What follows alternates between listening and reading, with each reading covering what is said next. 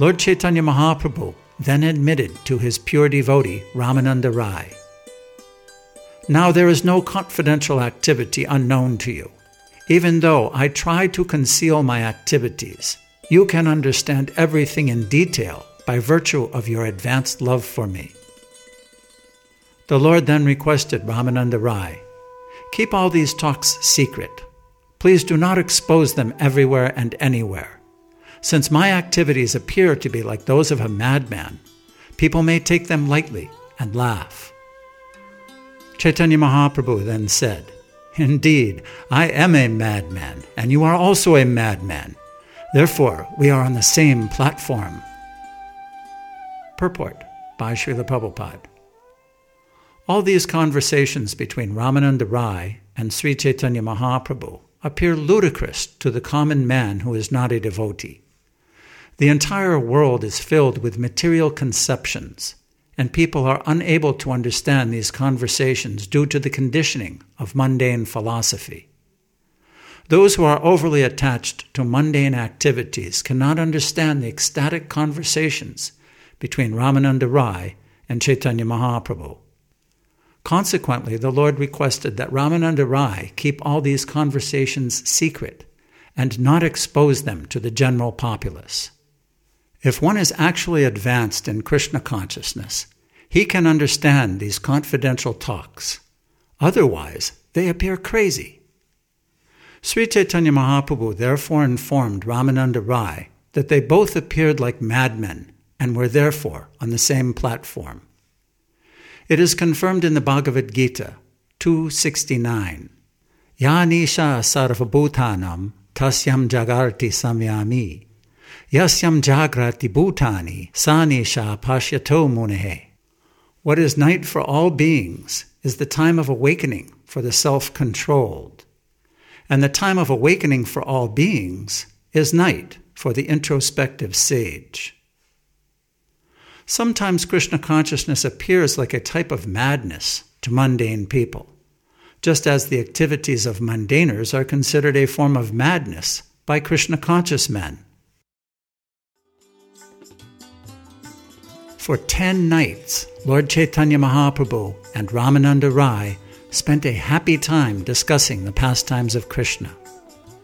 The conversations between Ramananda Rai and Sri Chaitanya Mahaprabhu contain the most confidential subject matters, touching the conjugal love between Radha and Krishna in Vrindavan, Brajabhumi. Although they talked at great length about these pastimes, they could not reach the limit of discussion. Actually, these conversations are like a great mine where, from a single place, one can extract all kinds of metals copper, bell metal, silver, and gold, and also touchstone, the basis of all metals. Purport by Srila Prabhupada. Srila Bhaktivinoda Thakur gives the following summary of the conversations between Ramananda Rai and Sri Chaitanya Mahaprabhu. Ramananda Rai replied to five questions of Sri Chaitanya Mahaprabhu and these questions and their replies are recorded in verses 57 through 67. The first answer is compared to copper, the second to a better metal, bell metal, the third to a still better metal, silver, and the fourth to the best metal of all, gold. But the fifth answer is compared to the most valuable gem, touchstone, because it deals with unalloyed devotion, the ultimate goal of life, and illuminates the preceding four subordinate answers.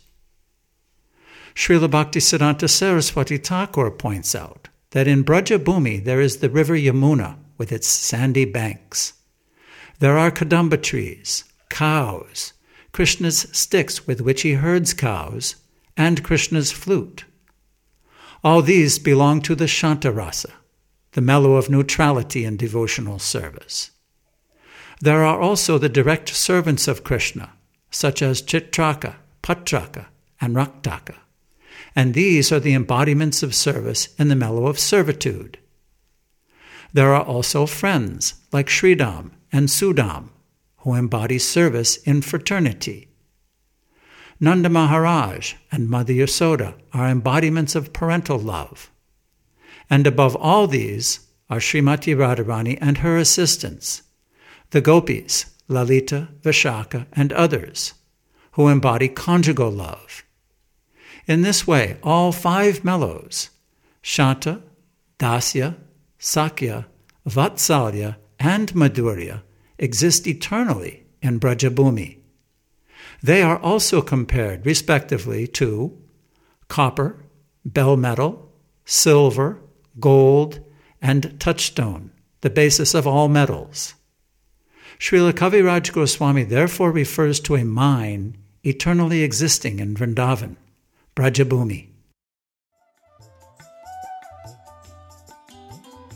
Sri Chaitanya Mahaprabhu and Ramananda Rai worked like miners, excavating all kinds of valuable metals, each one better than the other. Their questions and answers are exactly like that.